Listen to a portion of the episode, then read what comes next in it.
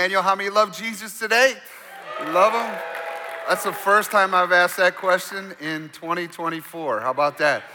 It's exciting to be back together with the church family. A big shout out to all of our locations Emmanuel Online, those worshiping in Maple Grove, Elk River, Lakeville, or Spring Lake Park. Man, it's amazing that we get to be together at the beginning of this year. In fact, you've come to the right place. In fact, turn to the person next to you and just tell them you came to the right place. hey, before I get into today's particular message, I just want you to know that I've been praying for you. And I believe that God is going to do new things in your story this year. And they're good things. God hasn't stored up bad things for you, He's stored up good things for you. That He's reserved some things for you. He's not out of stock. Come on, somebody. That He has more available than what we've ever experienced. And whether you're a new believer or you've been walking with Jesus for a long time, Yesterday is gone. And now we have an opportunity for some new things ahead of us. And I hope you strap your seatbelt on and get ready for what God wants to do in your life this year. And as we step into this next week, uh, a week from today, we start a brand new series. I'm breaking through. I'm just believing that God will help you break through. Break through in your marriage, break through in your business, break through in your family life, even personally, being able to say, God, I want to break out of kind of the the, the cycle I've been in or the level of living that I've been in. I want something brand new. And, and of course, we've waited not to begin today because today is kind of a standalone message. We begin next week, coinciding with our prayer and fasting, which will begin on Monday the 15th. And I just want you to go to that next level. But if you're going to go there, you got to go there with me. Don't just sit back and expect me to spoon feed you. Come on, how many? You're not a baby anymore. Turn to the person next to you and say, You're not a baby anymore. All right? So I want you to I want you to figure out how I'm going to participate and get ready. And don't just expect it to just happen to you. And uh, as we s- step into that future, I'm ready for God to break us out of our ruts, our low expectations, our limited faith, and a breakthrough of God's power in our life. Can I get an amen to that? So today, I want to go right into my message. The title of my message is this Fan Your Faith. Say that with me. Fan your faith. I want you to turn with me to 2 Timothy chapter 1. 2 Timothy chapter 1. How many have your paper Bibles? Let me see them. I'm just curious here today. Wave them. Yeah, there we go. How many have your electronic version? I'll let you in on this too, because you might be using the Emmanuel Emin app. I like that. Hey, get yourself a paper Bible. They're changing a lot of stuff digitally out there. And the Word of God is something that you need to have permanently in your heart. Get a paper Bible if you can, start reading it. Paul is writing to his son in the faith, his protege, Timothy. They've had previous relationship, and now Paul is in prison. And he's writing a letter because that's the only form of communication he has left to help his son in the faith along. So, starting with verse 3, it says this Timothy, I thank God for you the God I serve with a clear conscience, just as my ancestors did. Night and day, I constantly remember you in my prayers. I long to see you again, for I remember your tears as we parted. And I will be filled with joy when we are together again. I remember your genuine faith, for you share the faith that first filled your grandmother Lois and your mother Eunice. And I know that same faith continues strong in you. This is why I remind you to fan into flames the spiritual gift God gave you when I laid my hands on you. For God has not given us a spirit of fear and timidity, but of power, love, and self discipline. So never be ashamed to tell others about our Lord, and don't be ashamed of me either, even though I'm in prison for him. With the strength God gives you, be ready to suffer with me for the sake of the good news. For God saved us and called us to live a holy life. He did this not because we deserved it, but because that was His plan from before the beginning of time to show us His grace through Christ Jesus. And now He has made all of this plain to us by appearing, the, the appearing of Christ Jesus, our Savior. He broke the power of death and illuminated the way to life and immortality through the good news. And God chose me to be a preacher, an apostle, and a teacher of this good news. That is why I'm suffering here in prison. But I am not ashamed of it, for I know the one in whom I trust, and I am sure that he is able to guard that which I have entrusted to him until the day of his return. Hold on to the pattern of wholesome teaching you have learned from me, a pattern shaped by the faith and love that you have in Christ Jesus. And through the power of the Holy Spirit who lives within us, carefully guard the precious truth that has been entrusted to you. And all the people said, Amen. Amen. I read this text to you, and now I'm going to preach from that text, and we're going to go right through it. See, Paul is not able to influence Timothy in person. So he writes this very personal letter, very personal language. He mentions tears and remembering Timothy day and night in prayer.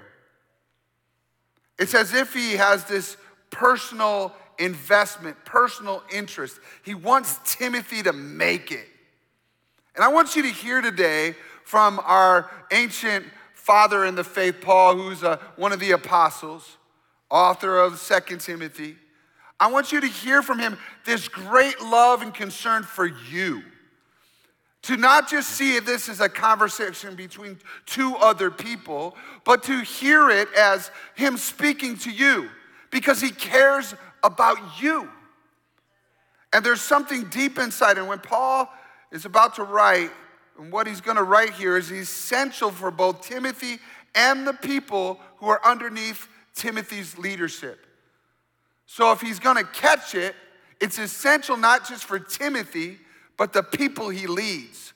I want you to understand when you get to church on Sunday morning and you're hearing a message, it's not just about you.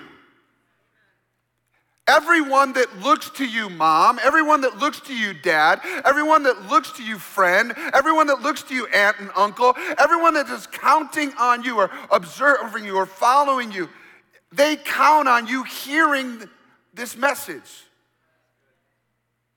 Sometimes we can get into kind of third person view. We're just watching a movie. Our mind is in other places, but we don't necessarily fully embrace the word that God is trying to give to us. And I just want to challenge you today to fully lock in because other people are counting on you. You should understand something. What you do with what you learn impacts way more than just you. Who you are becoming is what they will receive as you lead them. Paul mentions to Timothy what he already has before giving him new instruction. He says, I remember your genuine faith. Other versions say sincere faith. In case you forgot, you did have a genuine surrender somewhere along the line. And Paul is saying, You have something. He's reminding them there's some things in your life that you might not be thinking about. While you're thinking about, as Pastor Joshua talked about last week, the storms and the waves and everything around you. You might miss the fact that you actually have something secure in your story. You have a moment in your story, a time, and the enemy and the world around us work to make us forget that we actually have something. And he talks about it being his faith. You have faith. You have something that you have with you, it's a part of who you are. And it comes from, in Timothy's case, from spiritual heritage. What does it say there? He says, For you share the faith that first filled your grandmother Lois and your mother Eunice. And I know that same faith continues strong in you. Grandma Lois and mom Eunice have passed on what's called a legacy. A legacy is something that you give to those behind you, you leave it behind. I want to ask you a question. What legacy have you received spiritually in your life?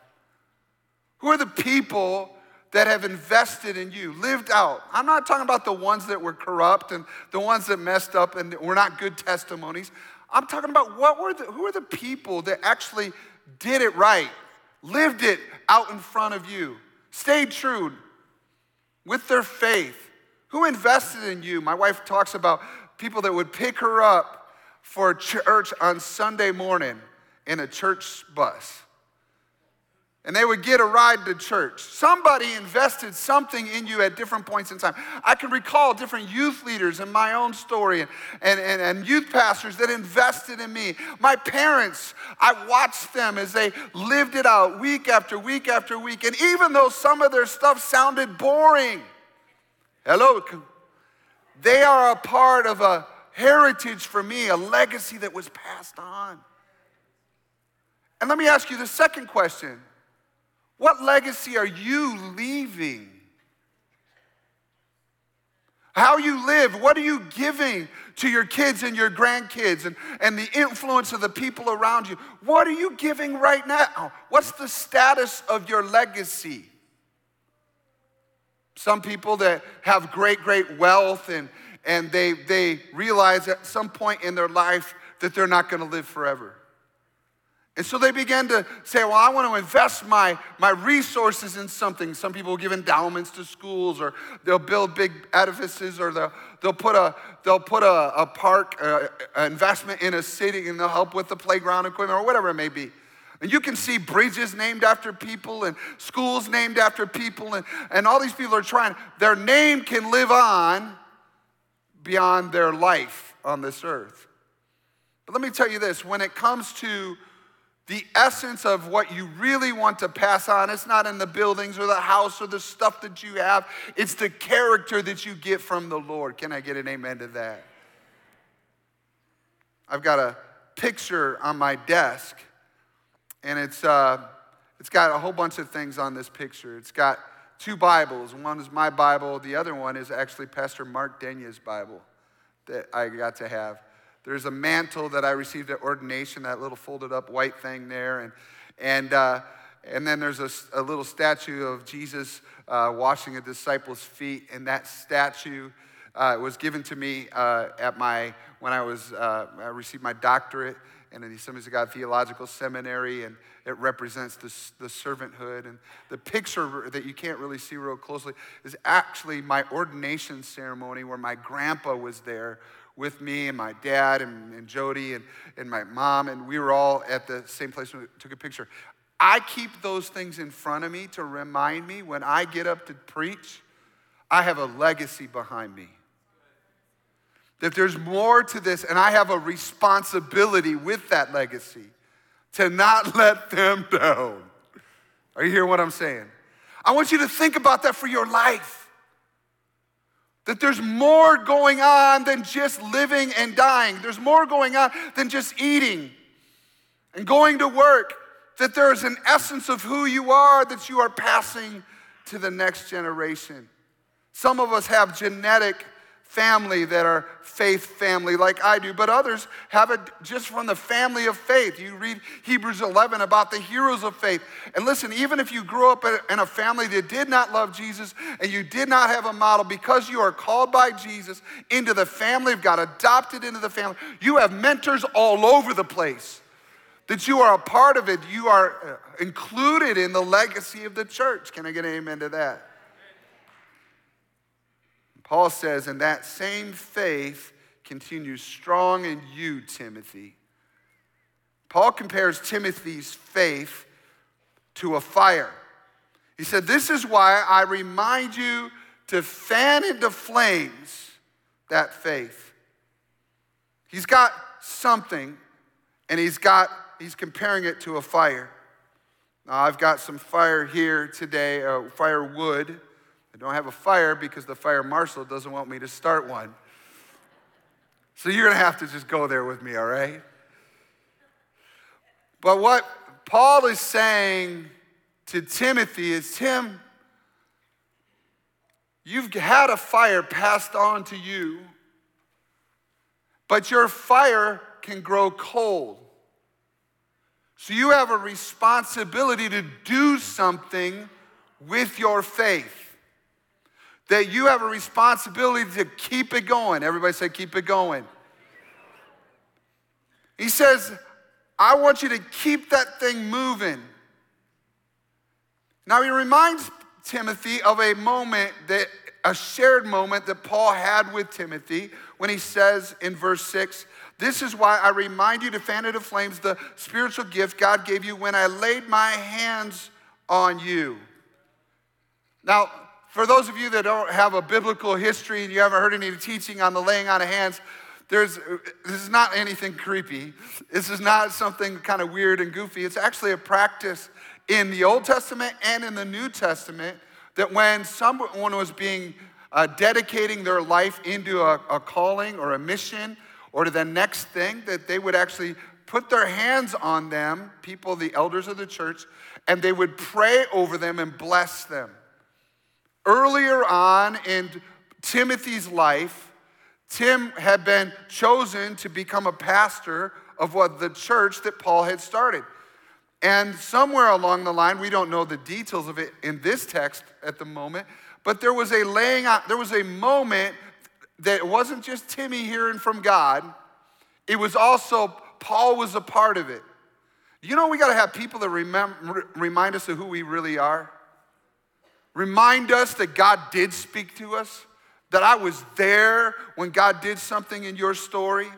Sometimes I, I have moments when, when I get to talk to people and, and they're kind of drifting in their faith and they're wondering what's going on and, and they've kind of lost some things. And I, I, I remind them, no, no, I remember when you came to the altar. I remember when tears were running down your face. I remember when you repented of your sin. I remember when God healed you. I remember when God helped you through suffering. I remember when God helped you go through something you didn't think you, you could survive. And God has always been. Sometimes we need somebody else to remind us, I was there with you. And sometimes we need to remind other people of that, right?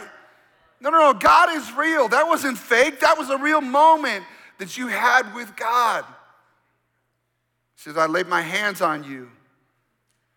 Paul says that there was a spiritual gift given to him at that moment. Now, there's some debate about what the gift was, but I believe the gift was the Holy Spirit, who has all the gifts. Come on, somebody. Listen, as a pastor, I am looking at all kinds of people who have had God moments in your life. When you knew that something special was happening between you and God a camp moment where you woke up and quit living for yourself, or a church service where God met you, a traumatic event where you knew that God was speaking to you and the Holy Spirit came in.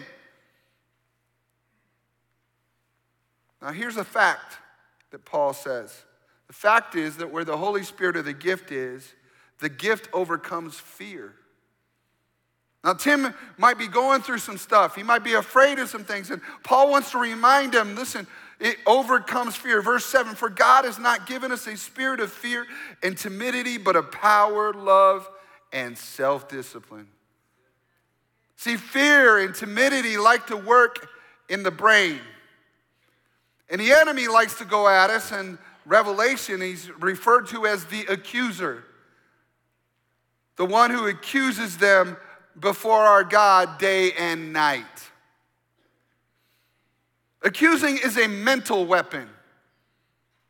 That's where it happens. Fear is in the brain. That's where we begin to question, doubt, worry, fear. This generation is full of anxiety and fear. And I think the enemy knows just how to pull all of the puppet strings to push people who are in a state of fear. Fear, the root word for it is the word timid, which means to cut the power off to prevent you from being who you should be. And essentially, the enemy wants to take you out of victory in your head. Why am I talking about this on the first Sunday of 2024? Well, first of all, we just come off of holiday season. We're probably a little bit heavier today than we were a few weeks ago. And people start off with their New Year's resolutions, and right away in our own head, no, I failed before, I can't do this, I can't follow through. And in the battle of the, mind, the enemy goes, That's right, you can't do it, so why even try? The accuser comes at you and tries to take you out in your head, but you need to get out of your head. You need to let the Holy Spirit into your head and recognize that fear is not from God that you can listen to a different voice, and instead of fear, the Spirit brings faith. And what does it say in Revelation 12 11? And about a group of people that had faith, and they defeated him, the accuser, by the blood of the Lamb and by their testimony. And they did not love their lives so much that they were afraid to die. Now, now listen, Timothy, Paul is saying, since fear is not your leader, don't be ashamed of the gospel. Verse 8 So never be ashamed to tell others about our Lord. If there's ever been a day and age at which people are careful with what they say publicly, it's right now. When I worked at North Central University and I, I would travel, I would get on the plane and people would say, So what do you do? And I'd say, I'm in education. I, I, work at, at, a university, I teach, or I'm in part of the administration. Go, that's really cool, and we'll have a long conversation. Now, when I get on a plane, they go, so what do you do? I'm a pastor. Oh, headphones. People have preconceived ideas about Christianity and our beliefs. And if there's anything going on right now in the big narrative of life, in the spirit, I would argue, the enemy, the accuser, is trying to shut the mouths and make us timid about our faith. Paul says, don't be timid. Don't be ashamed. Don't mute your faith. Don't shut it down because you're worried about what the other person thinks about your faith.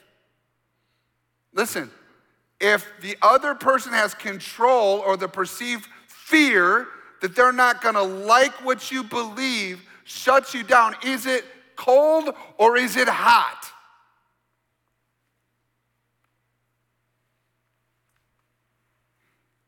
This week, uh, we released an interview that I did with Pastor Mark Denyes one month before he went to be with Jesus.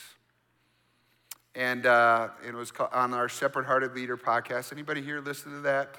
Um, and uh, I did the interview. Nobody had heard uh, that or seen him for 10 years. It was on a DVD in my, in my office. And we decided to pull it out. Pastor Mark Denyes was the founder of Emmanuel, and he was a fiery preacher. And he would preach about end times and righteousness. I, I really encourage you to listen to it because it's a father of the faith speaking to us. And I just was about to start as the lead pastor of our church. So I'm asking him questions and, uh, and I'm, I'm hearing back important things, but also he wasn't like super excited about my future. Like he knew I would lead well and all of that, and he was encouraging me, but he says, It's not gonna be easy, Nate. It's gonna be really hard. People aren't going to like you because of what you believe in. And who would have thought in 10 years the change that we would go through in that regard in our society? And the changes in the church world. And things that used to be called sin are now acceptable even in the church world. The things that used to be considered unholy now are acceptable. And people have a lower level of commitment to their faith. Now, I'm not saying everything about back in the day was better. I'm just saying, think about it. A lot has changed in 10 years. In 2 Timothy, Paul, later on in the, in the, the letter th- that he writes in chapter 3, this is what Paul said to Timothy. He said, You should know this, Tim, that in the last days there will be very difficult times. For people will love only themselves and their money They'll be boastful and proud, scoffing at God, disobedient to their parents, and ungrateful. They'll consider nothing sacred. They will be unloving and unforgiving. They will slander others and have no self control. They'll be cruel and hate what is good. They'll betray their friends, be reckless, be puffed up with pride, and love pleasure rather than God. They will act religious, but they will reject the power that could make them godly. Stay away from people like that. Parents, if you're raising kids right now, you need to fight to live holy. We need to get behind the parents nowadays. As your pastor, I want to get behind you and say, You can do this. Even when other people are shaming you for raising kids a godly way, you do it anyways. You keep loving your kids, living right, and saying no. No is a godly word sometimes. Come on, somebody. No, you can't watch that. No, that's not okay in God's sight. No, I don't want that in your life. And even if they don't like you and they're teenagers, come on, somebody. You still have a responsibility to be their parent, not just their friend. And as long as you hold the money, you hold the power. Who pays for that cell phone bill? Come on. Sometimes I, I think kids manipulate their parents. And the parents need to learn to have a little bit of a backbone. Come on, somebody. That was not in my notes. Sorry. Go back to chapter 1, 2 Timothy, verse 13. He says, Hold on to the pattern of wholesome teaching you learned from me, a pattern shaped by the faith and love that you have in Christ Jesus through the power of the Holy Spirit who lives within us. Carefully guard the precious truth that has been entrusted to you. Now, this week in prayer, I felt like the Lord was telling me to tell you to fan into flame the gift that you already have. It might be dormant. It could, it could have been years since you were in the flow. And I know there might have been a lot of other things, but it only takes one step to repent and turn back toward Him. You must fan into flame your faith. You have to do something with the faith that you have. Fire needs to be attended to. Get your faith back. Let me give you three logs of faith that you got to pay attention to on the fire. The first one is this the Word of God. We talk about it all the time, and I'm just finding eight different ways to say it every weekend, right? But the Word of God is so important if your faith is going to be on fire. Later on in chapter 3 of 2 Timothy, Paul says to Timothy, All scripture is inspired by God and is useful to teach us what is true, and it makes us realize what is wrong in our lives. It corrects us when we're wrong and teaches us to do what is right. God uses it, the word, to prepare and equip his people to do every good work. We all develop our thoughts about the truth by listening to the voices around us. Parents teach their kids. We learn from teachers. Some people learn from TikTok. But the most reliable voice in the word, world is the Word of God, the Bible. It's the best selling book in world history. It's been translated into over 2,200 languages and dialects. There are 66 books and it stood the test of time. In fact, I'd like to say the Bible has tested positive for truth. It has.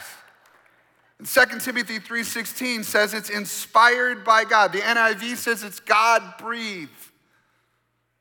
The Bible is in a competition for our source of truth because the enemy wants to be our source. See, Satan in the garden in Genesis chapter 3, verse 1, the serpent was the shrewdest of all the wild animals the Lord God had made. And one day he asked the woman, Did God really say you must not eat the fruit from any of the trees in the garden? Did God really say that? See, there's another voice in your head sometimes coming through other sources. And that voice can overtake the truth, twist the truth, change the truth in your own head unless you get into the Bible. See, the enemy is clever. He's masquerading as an angel of light, 2 Corinthians 11. For Satan himself masquerades as an angel of light. He likes to take a, uh, make a, a distortion look like the truth. And the enemy wants to take what we think is wrong and make it look right. He's into the counterfeit, if you will. And his intent is to deceive, to mislead, to pervert, to kill, steal, and destroy. But you beat a counterfeit by studying the authentic, real thing. Come on, somebody. So listen, this is something that I can't do for your faith. I can preach on Sundays. And I promise you, as long as I'm around, I'm gonna keep preaching the Bible. There's a lot of good self help stuff out there, and there's a lot of good ideas, a lot of hype stuff. But let me tell you, none of that helps your faith. This will help your faith. Faith comes by hearing the Word of God, okay?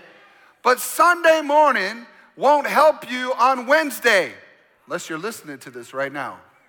And it's Wednesday. See, my, what you've got to do is consider how am I personally going to put that on the fire. How am I reading? Now, we give you tools. We've got Bible plans on the app. You can go join at any point in the year on the Bible One Year app, or you can go to the Bible app on YouVersion on your phone. You can have it read to you. You can have different translations and versions. You can have all kinds of. But the point isn't whether or not there are resources for that. The point is, are you putting the log on the fire? Are you using it? If you want a shield of faith that will uh, take the arrows of the enemy and, and block them, then you're going to have to actually have the word in your life, or the enemy is going to succeed in taking you out. First log of faith is the word of God. The second is this the presence of God through worship and prayer. The presence of God through worship and prayer. There's nothing like getting into the presence of God in worship and prayer. In Psalm 27, verse 7, it says, Hear me as I pray, O Lord. Be merciful and answer me. My heart has heard you say, Come and talk with me. And my heart responds, Lord, I am coming. See, there is no replacement for prayer and worship between you and God. Even in church, we can have the best performance, the most high tech thing, the best voices. But if we don't have the presence of God, let's close up shop. Every single time we gather together, we come in with all kinds of baggage from the week and things that we're walking through. But sure enough, while we're worshiping Jesus together, where two or three are gathered together, Jesus is there too. All of a sudden, there's a shift that happens on the inside because we recognize His presence is with us. Our faith is being fanned into flame every single time we sing and we pray. God is with us. Can I get an amen to that? In his presence, his gifts are activated. And number three, serving the mission of God. There are lots of people that have, they've got all kinds of uh, knowledge. There's some people in our church and other churches, you go to like three Bible studies a week. Some people that they've got enormous amounts of time worshiping God and praying. Love it. But there's one element. If you're not serving in God's kingdom, you're not joining the activity that God cares about, but all you're doing is taking it in for yourself, your faith will grow cold. There's something that is active. Jesus told his disciples to go into all the world and preach the good news and make disciples of every nation. That meant that we had to go. Go is an action word, it's an activity word, it's movement, if you will. And I would just say this to you there are seasons of time at which, in the body of Christ, at which we have to take a step back from serving. I get it. Seasons after uh, a great turmoil or, or just tiredness and you need replenishment. But listen, those are just seasons. Because if you stay in that where you become a theater Christian and all you do is observe Christianity and somebody else's faith, but you're not exercising your own faith and serving other people, you will grow cold in your faith. This is why all the time, uh, and we do it every month at Emmanuel, we have growth track going on. Because we want to continuously challenge and offer opportunity for you to activate your faith. You activate your faith when you serve other people. I'm not just saying in church, but yeah, why not in church? Don't just be a consumer Christian. You come for what you get and leave. Why not care about other people? You can help out with kids' ministry. You could jump in and be a great door opener or, or somebody in the parking lot. You could join one of our production teams or youth ministry kids. You could jump into something. I don't know. I don't know if I have enough time for that. I don't know if I want to do that. I okay, keep giving me that. Let me ask you a question. How's your faith? If you don't have it active, then your faith has no connection to the gifts of the Spirit. The gifts are activated through action and serving. You've got to serve. You got to serve. Get off the bench. Faith is not a spectator sport, it's something that we all engage ourselves in. Pastor John Carlos, uh, I asked him to jump up here with me. And, uh, you know, I, when I think about my story of faith, I go back to camps when I was a kid. And then I was a youth pastor. And then there were some camps when I was at North Central when you were a college student. You were leading worship, and Pastor Audrey was also on one accord, and we were going to camps. And there were dynamic moments. And I remember weeks where, where students would come and beginning of the week, they're one way in their head and they're only noticing guys or girls or whatever it may be, and they're having the fun. They're trying to stay up all night, and everybody's drinking Mountain Dew till they shouldn't. And, then by the middle of the week, God's moving in those students' lives, and and then all of a sudden, they're at the altars and they come up and it's just them and Jesus. And in my own life,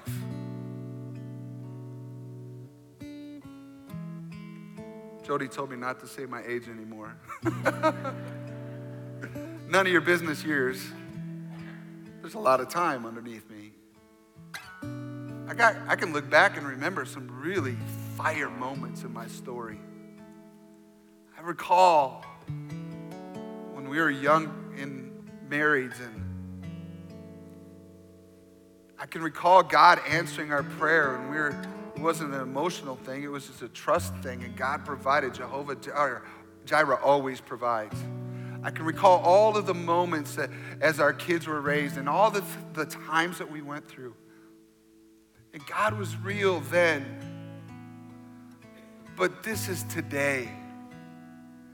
And I want to fan into flame today the faith that I have. Because wherever it's at, it's a part of my legacy. I tell my dad, you know, he's a couple decades ahead of me. I always tell him, keep loving Jesus and show me how to live when I get there. Because I'm on the same set of railroad tracks as you, Dad. I don't want your best days of faith to be back when you were in your 60s. Let's be people that are full of the flame, the fire of God every decade of our life and learn to fan it into flame. Can I get an amen, church? So John Carlos, why don't you lead in a song that we used to do way back in the day? Mm. So light the fire in my soul, fan the flame, and make me whole. Oh Lord, you know just where I've been. So light the fire in my heart again. Light the fire in my soul. Fan the flame and make me whole. Lord, you know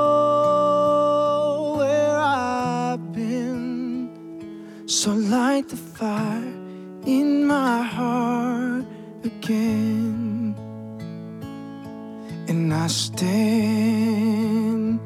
to praise you, but I fall on my knees.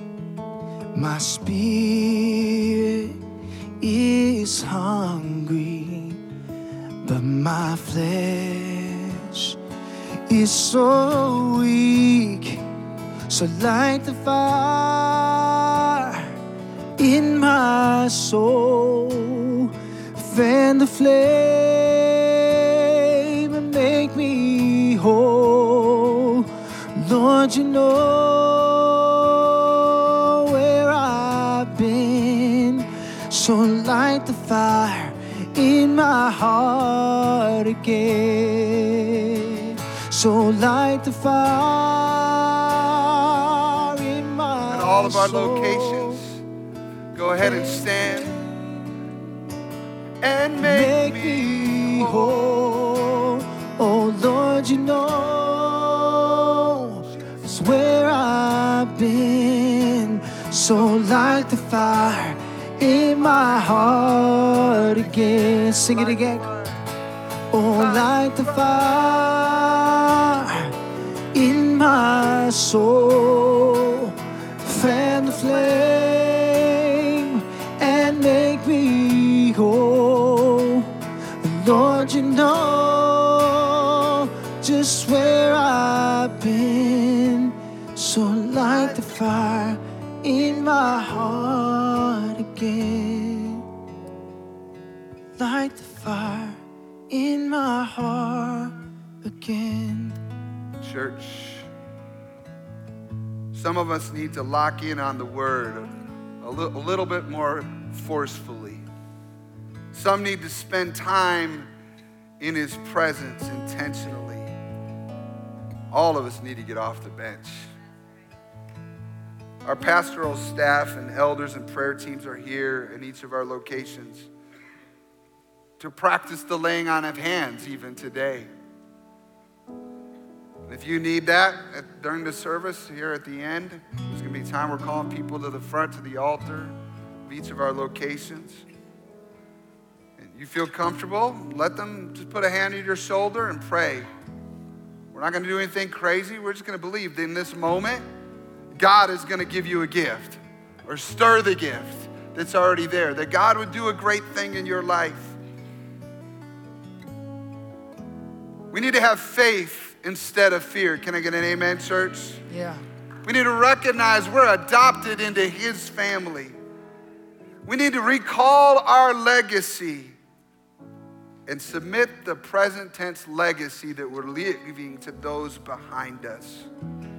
I'm going to believe by faith that this year is going to be the best year of your life. That God will move in incredible ways. But it's going to be because you are fanning into flame the gift that's already in you that I can't do for you, but you can do it with me. I'm going to pray for you, and then we're going to go on in the service in each location. Just lift up your hands to heaven right now. Father, we come before you. We thank you that you are faithful and that you are able to do above and beyond anything we think, ask, or imagine, according to the power that Lord raised Jesus from the dead and is in us.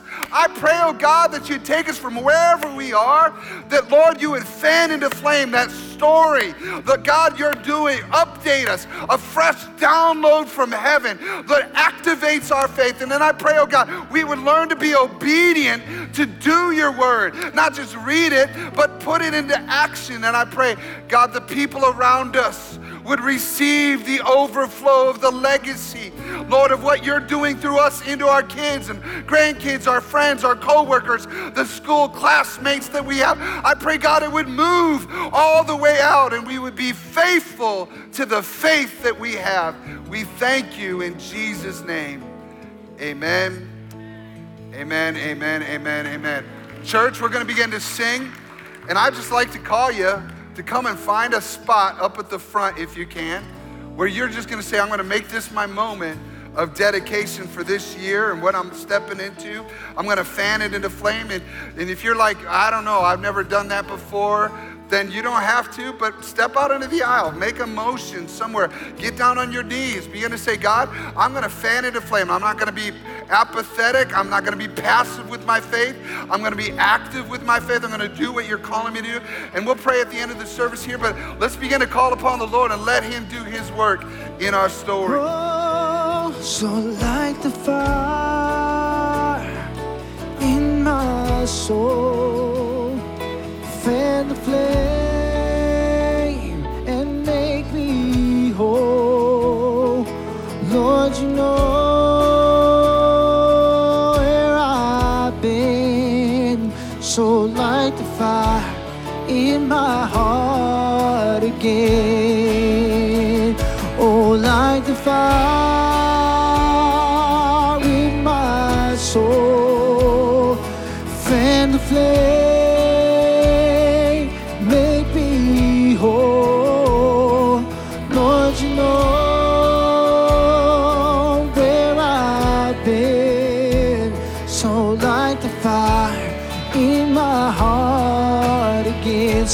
Today, church. Come on. Light the fire,